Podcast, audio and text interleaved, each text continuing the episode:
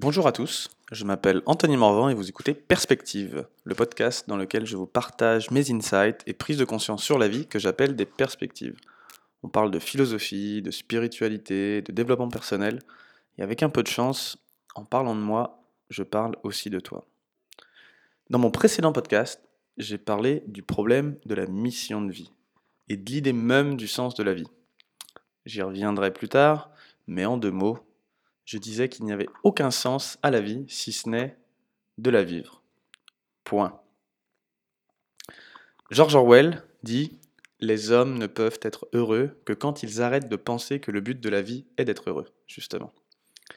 Et Marc Aurèle, l'un des derniers bons empereurs, a été la personne qui a le plus popularisé la locution latine dont on va parler aujourd'hui, qui est « Memento mori », « Rappelle-toi que tu vas mourir ». Et notamment Memento mori et surtout la contemplation de la mort, parce qu'il ne suffit pas de savoir que l'on va mourir, on va voir qu'il faut le ressentir émotionnellement. Je considère que c'est une des seules activités spirituelles dont on a besoin, dont tu as besoin, pour agir plus en conscience. Ce qui se passe, c'est qu'en fait, on passe la majorité de notre vie à éviter, voire même à prétendre qu'en fait, on ne va pas mourir. Et pourtant, on a tant besoin de le savoir. En fait, souvent, notre ego, il trouve tout un tas de stratagèmes pour se barrer en courant et pas accepter cette réalité qui est pourtant, en fait, un des points communs de la condition humaine. Je me rappelle de mon prof de boxe française qui me disait il y a déjà 10 ans, quand je me recroquevillais en boule devant un adversaire qui était bien meilleur que moi, il me disait toujours « La peur n'évite pas le danger ». En fait, la peur de la mort et le fait de ne pas vouloir y penser ne la rend pas moins réelle. Un jour, je vais mourir. Un jour, tu vas mourir. Un jour, tous les gens que tu aimes vont mourir. Mais en fait, bien plus que de se rappeler qu'on va mourir, Socrate nous invitait déjà, il y a de nombreux siècles, à contempler la mort. Selon lui, la pratique de la philosophie, et on remarquera qu'il parle bien de pratique et pas du simple fait de philosopher en parlant. Donc cette pratique de la philosophie consiste en, deux points ouvrez les guillemets, rien de plus que mourir et d'être mort. Au fur et à mesure des années, je me suis rendu compte que beaucoup de mes peurs et de mes frustrations en fait, étaient liées à la peur de la mort et au refus d'accepter cette réalité. Refus inconscient, évidemment, parce qu'intellectuellement, si tu me demandes « Est-ce que tu vas mourir ?», je te dis oui, comme 99% des gens ici. Ok, sauf que inconsciemment, au fond de toi, en fait, tu n'y crois pas vraiment ou tu en as tellement peur que tu te bloques cette vision-là et t'agis, tu penses inconsciemment, c'est toujours ça qui est important, comme si en fait ça n'allait jamais arriver. Par exemple, moi, une de mes frustrations, dont j'ai déjà parlé, c'est de ne pas avoir assez de temps pour lire tous les livres que j'ai envie de lire. À quoi ça renvoie en fait ? Franchement, si j'allais jamais mourir, j'aurais largement le temps de tous les lire. Et je pourrais me dire, c'est pas grave, je suis pas pressé, je le lirai demain. Sauf qu'en fait, aujourd'hui, je suis bien obligé de choisir, et à chaque livre que je lis, et on reviendra sur ce côté de coût d'opportunité, à chaque livre que je lis, je ne suis pas en train d'en lire un autre. Et alors du coup, Socrate, il dit que c'est la pratique de la philosophie qui est en rien de plus que mourir et d'être mort, c'est justement d'avoir tellement contemplé, tellement médité sur sa propre mort, que justement, en fait, on agissait déjà presque comme si c'était le cas. Alors on peut se dire que c'est super horrible comme vision, très négative, mais en fait non, c'est plutôt libérateur. Du coup, comme je disais plus haut, refuser la réalité ou en avoir peur, ça la rend pas moins réelle. Marc Aurèle, encore lui, nous dit « Tu pourrais quitter la vie maintenant, que ceci détermine tes actions et tes pensées. » Comme d'habitude, lui aussi, il se parle à lui. Tout comme moi, dans ce podcast, je me parle à moi. Qui je suis pour te dire qu'est-ce que tu dois vraiment faire ou penser dans la vie ? Personne. Mais le plus intéressant, c'est qu'il se dit même que le fait de contempler la mort doit diriger ensuite sa façon de penser. Pas seulement d'agir, mais sa façon de penser. Alors ça va peut-être paraître un peu con, mais quand je dis, perso, moi en tout cas, quand j'ai peur de faire quelque chose, comme par exemple, parler à une fille qui me plaît, alors je dis pas que j'arrive à le faire à chaque fois, mais si je me dis un memento mori, et que je me rappelle que je vais mourir, je me dis, mais en fait, ça n'a pas grande importance si elle me fout un gros râteau, quoi. Qu'est-ce que cette peur du ridicule, qu'est-ce que cette peur du rejet représente par rapport au fait que dans 100 ans, je serais retourné à la poussière. Au final, bien peu de choses. Et c'est en ça que ce pouvoir de savoir et de ressentir émotionnellement notre mort peut vraiment nous permettre d'être libérés et conscients aujourd'hui dans le présent. En tant qu'être humain, c'est moi qui décide du sens que je veux donner à ma vie pendant les quelques décennies sur lesquelles je suis ici, et je trouve que c'est vraiment renforcé par cette notion de toute façon, ça a une fin. Donc en fait, ça a une fin, je ne sais pas ce qui se passe derrière. Libre à moi de la vivre aujourd'hui telle que je le veux, et de ne pas attendre demain pour le faire. Alors pourquoi est-ce que j'ai dit dans l'intro que c'était probablement l'une des seules activités spirituelles dont tu avais besoin ? Bah, parce qu'en fait, si tu as en tête le fait que ton temps est limité et que tu as le choix dans tes actions et tes pensées, du coup ça devient une vraie activité spirituelle. Parce qu'en fait, ton temps, c'est une des ressources que tu as à ta disposition pendant ta vie.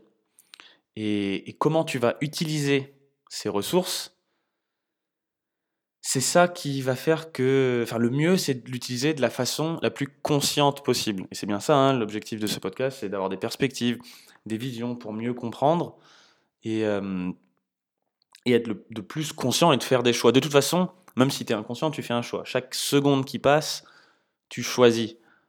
Sauf que si tu arrives à faire un choix avec le plus de vision possible, le plus de perspectives possible, et que ce choix est de plus en plus conscient, bah, c'est plus intéressant. Bien souvent, quand on ne fait pas ce qu'on pense vouloir faire, attention, c'est-à-dire si tu te dis « ouais, je veux perdre du poids » mais que ça fait 2 ans que tu n'as pas perdu de poids, ou tu dis « je vais arrêter de fumer » mais ou alors tu dis « je veux me mettre en couple » mais tu as été parler à personne, c'est pas parce qu'on n'est pas motivé, en général. C'est pas non plus parce qu'on est paresseux. C'est même pas parce qu'on s'ennuie et puis qu'on ne trouve pas l'énergie pour faire les choses. En fait, c'est bien souvent parce qu'on a peur, tout simplement. La peur du ridicule, la peur du rejet, la peur du jugement. Et du coup, si j'en reviens à ce coût d'opportunité, qui est un modèle mental en économie ou en business par exemple, quand tu mets une ressource, je vais faire l'hypothèse qu'il y a 4 grandes ressources dont on possède dans cette vie, c'est le temps, l'argent, l'énergie et notre attention ou notre focus, sur quoi on va mettre nos pensées. Quand tu mets une ressource sur un projet, en entreprise, c'est d'autant moins de ressources que tu peux mettre dans un autre. Donc à un moment d'où les 3/4 des décisions stratégiques d'un entrepreneur ou d'un manager de haut niveau d'une société, ça va être de, bon, quelles sont les opportunités dans lesquelles je dois investir le temps de mes équipes, l'argent de mes investisseurs et mon attention. Il faut choisir avec soin le bon projet. Bah, dans la vie, c'est pareil.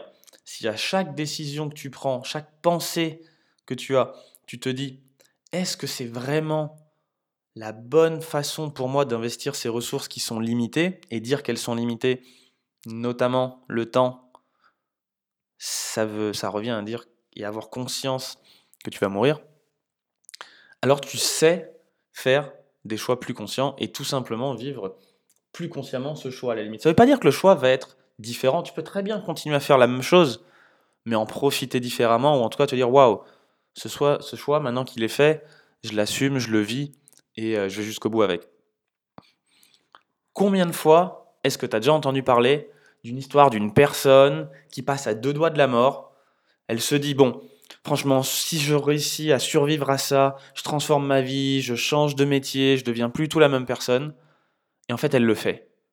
Tu vois, elle survit, et puis voilà ce qui se passe. Elle devient complètement une autre personne, elle change du tout au tout. Moi, mon dernier exemple en date, c'est avec mon voisin. Je le croise dans l'escalier il n'y a pas longtemps. Il me dit qu'il a fait un AVC. J'avais bien remarqué qu'il avait perdu du poids. Il me dit qu'entre-temps, il a vachement aménagé ses horaires de travail pour diminuer son stress. Il a arrêté de fumer, il a arrêté de boire, il a perdu 30 kilos et il s'est mis au sport. Mais pourtant, il le savait avec ce qu'il faisait, qu'il avait tous les facteurs de risque pour sa santé qui existaient. Il le savait que ça allait arriver un jour, la mort ou potentiellement l'AVC. Ouais, il le savait intellectuellement. Et pourtant, émotionnellement, il utilisait sûrement toutes ses stratagèmes, l'alcool ou autre, le travail, pour justement ne pas avoir à contempler cette mort qui se rapprochait à grands pas. C'est quand même dommage qu'il ait eu besoin de presque mourir pour prendre cette conscience. Et là, encore une fois, je me parle à moi. On ne devrait pas avoir besoin de presque mourir pour retirer les bénéfices de la connaissance de la mort. Il suffit de se rappeler qu'on va mourir, et de se le dire tous les jours et de le contempler. D'ailleurs, pour moi, ce sera mon prochain tatouage. Pourquoi ? Parce que ça restera une bonne idée pour le restant de ma vie de lire ça tous les jours sur ma peau. Rappelle-toi que tu vas mourir.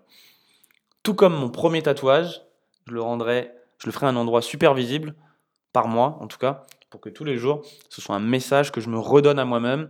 Parce que justement, je ne considère pas avoir réussi ou le maîtriser ce message, sinon je n'aurais pas besoin de l'écrire sur ma peau.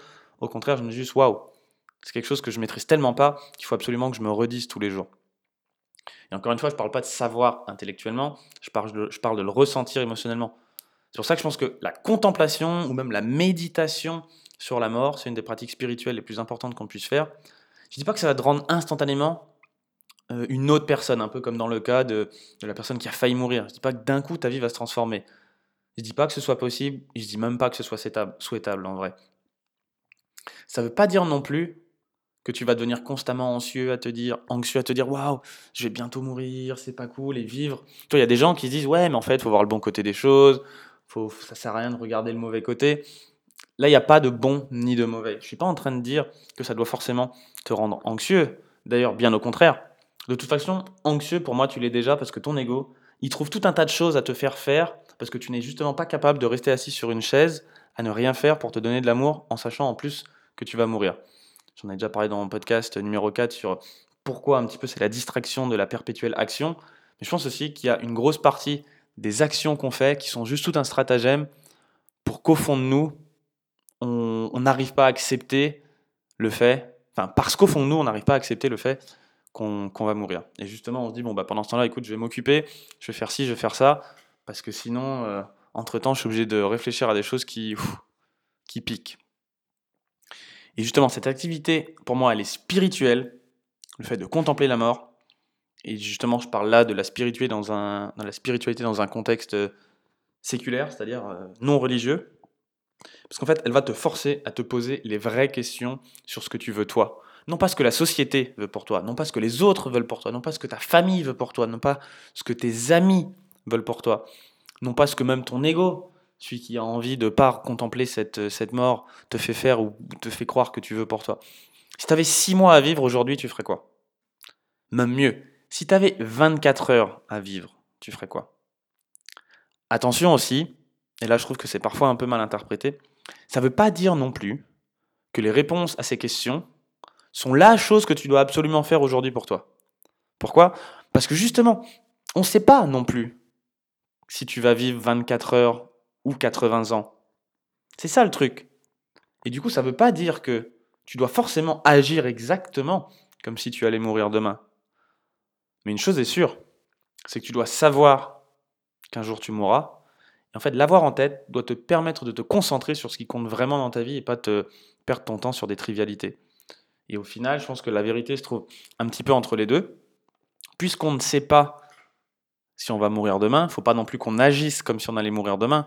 En revanche, j'ai un peu l'impression parfois qu'on rêve comme si on allait mourir demain, qu'on fait tous les rêves les plus fous et qu'on se dit « ouais, on pourrait faire ça », mais en fait qu'on agit comme si on allait vivre éternellement.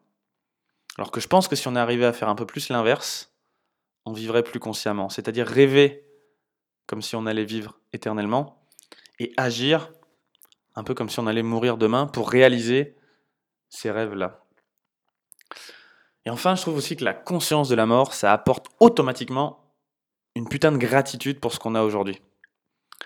Il y a un dicton qui dit qu'on ne connaît la valeur d'une chose que quand on l'a perdue, notamment un amour.